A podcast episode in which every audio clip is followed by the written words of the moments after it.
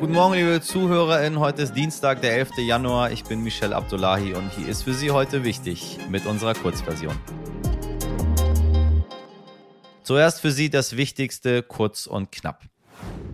Hoffnung auf Medikament gegen Corona. Das Mittel Ensovibep von Novartis und dem Schweizer Biotech-Unternehmen Molekularpartners hat in einer klinischen Studie positive Ergebnisse gezeigt. Novartis wolle die Notzulassung in den USA noch im Januar einreichen. Am Freitag wurde die Impfpflicht beschlossen. Am 15. März ist die Impfdeadline für Krankenhauspersonal und Pflegende. Dann muss der Schutz wirksam sein. Bundespräsidentenwahl. Frank-Walter Steinmeier hat nun doch noch einen Gegenkandidaten bekommen. Ach, schau an, bei der Wahl zum Bundespräsidenten tritt der parteilose Gerhard Trabert für die Linke gegen ihn an. Die Krux, eine reale Chance hat Trabert wohl eher nicht, aber wer weiß. Der 65-jährige Arzt will auf die soziale Ungleichheit im Land aufmerksam machen. Er engagiert sich gegen Armut und Obdachlosigkeit. Auch die AfD will jetzt noch einen Kandidaten aufstellen. Dieser wird voraussichtlich Ende des Monats bekannt. Sind wir mal gespannt. In den letzten Folgen haben wir bereits über Novak Djokovic berichtet. Darf der ungeimpfte Tennisstar an den Australian Open teilnehmen oder muss er wieder ausreisen? Jetzt hat ein Gericht entschieden, Djokovic darf vorerst in Australien bleiben und hat bereits ein Foto vom Training bei Twitter gepostet. Ob er auch am Tennisturnier teilnehmen darf, steht trotzdem noch nicht fest. Der australische Einwanderungsminister Alex Hawke kann noch von seinem persönlichen Recht Gebrauch machen und ihm das Visum wieder entziehen. Mehr Klimaschutz. Heute stellt Wirtschafts- und Klimaschutzminister Robert Habeck seine Eröffnungsbilanz vor. Laut der deutschen Presseagentur wird diese ernüchternd ausfallen. Deutschland soll beim Klimaschutz hinter den Erwartungen liegen. Dass die Klimaziele dieses Jahr noch erreicht werden, sei unwahrscheinlich. Daher wolle Habeck sofort Maßnahmen auf den Weg bringen, mehr Windräder und Solaranlagen. Meine Damen und Herren, ganz ehrlich, wer kennt diese Geschichten aus dem Bekanntenkreis nicht? Corona positiv, aber der verflixte Schnelltest war immer wieder negativ. Erst der PCR-Test hat dann dafür gesorgt, dass Corona erkannt wurde, die Warn-App auf Rot gesprungen ist und die Mitmenschen gewarnt wurden.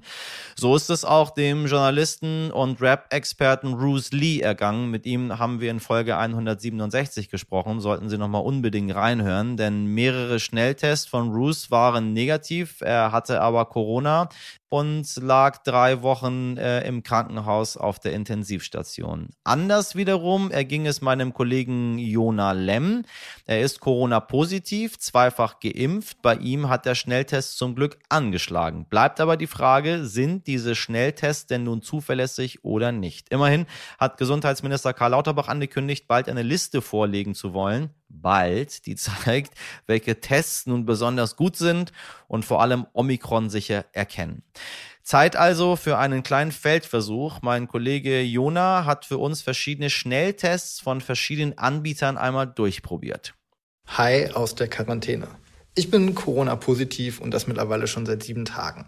Das weiß ich, weil ich Symptome bekommen habe, äh, Fieber und sehr, sehr starke Kopfschmerzen und dann einen PCR-Test bei meiner Hausärztin gemacht habe. Eine Kollegin hat mir per Kurier Tests von sechs verschiedenen Anbietern vorbeibringen lassen, äh, war dafür im Supermarkt, in der Apotheke, im Drogeriemarkt und da probiere ich mich jetzt durch und bin gespannt, welcher mir zeigt, dass ich positiv bin und welcher mir nicht zeigt, dass ich positiv bin. Ich muss immer niesen, wenn ich diese Dinger mache. Ich äh, bin beim letzten Test angekommen, sehe schon, wie manche hier positiv werden, manche allerdings auch nicht. Und der letzte Test ist ein Rachentest, habe ich selber noch nie gemacht ähm, und habe jetzt schon Angst davor, weil ich das gar nicht gut kann.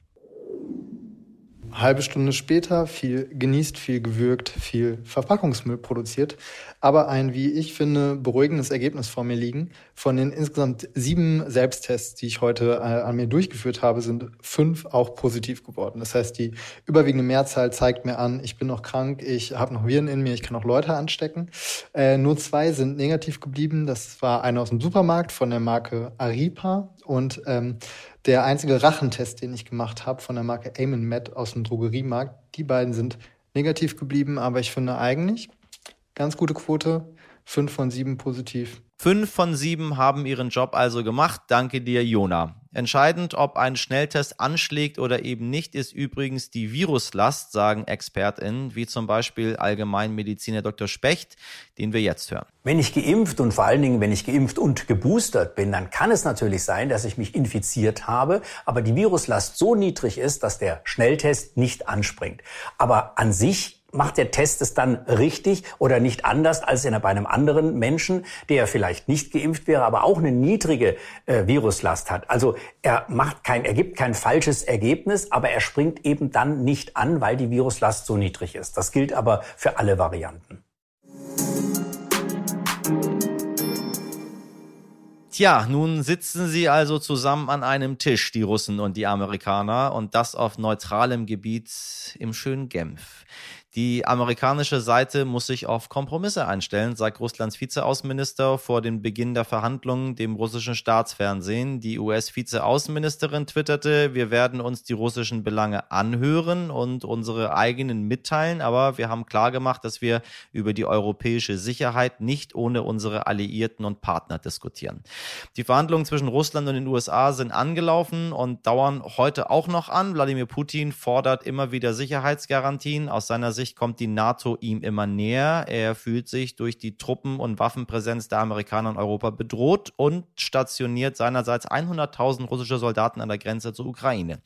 Was also können wir erwarten von diesem Treffen, bei dem die, um die es eigentlich geht, also Europa und allen voran die Ukraine, gar nicht geladen sind? Dazu eine Analyse von Osteuropa-Experte Professor Heiko Pleines. Ich grüße Sie, Herr Professor Pleines. Hallo. Ja, hallo. Ja, gestern und heute äh, treffen sich Russland und die USA in Genf. Beide Seiten haben von vornherein schon gesagt, ja, dass von diesem Treffen wohl nicht so viel zu erwarten ist und haben so die Erwartungen so ein bisschen heruntergeschraubt.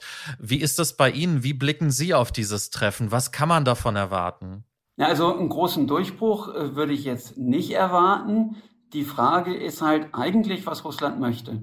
Also ist das sozusagen nur eine Show, um zu zeigen, wir haben geredet und danach machen wir Eskalation?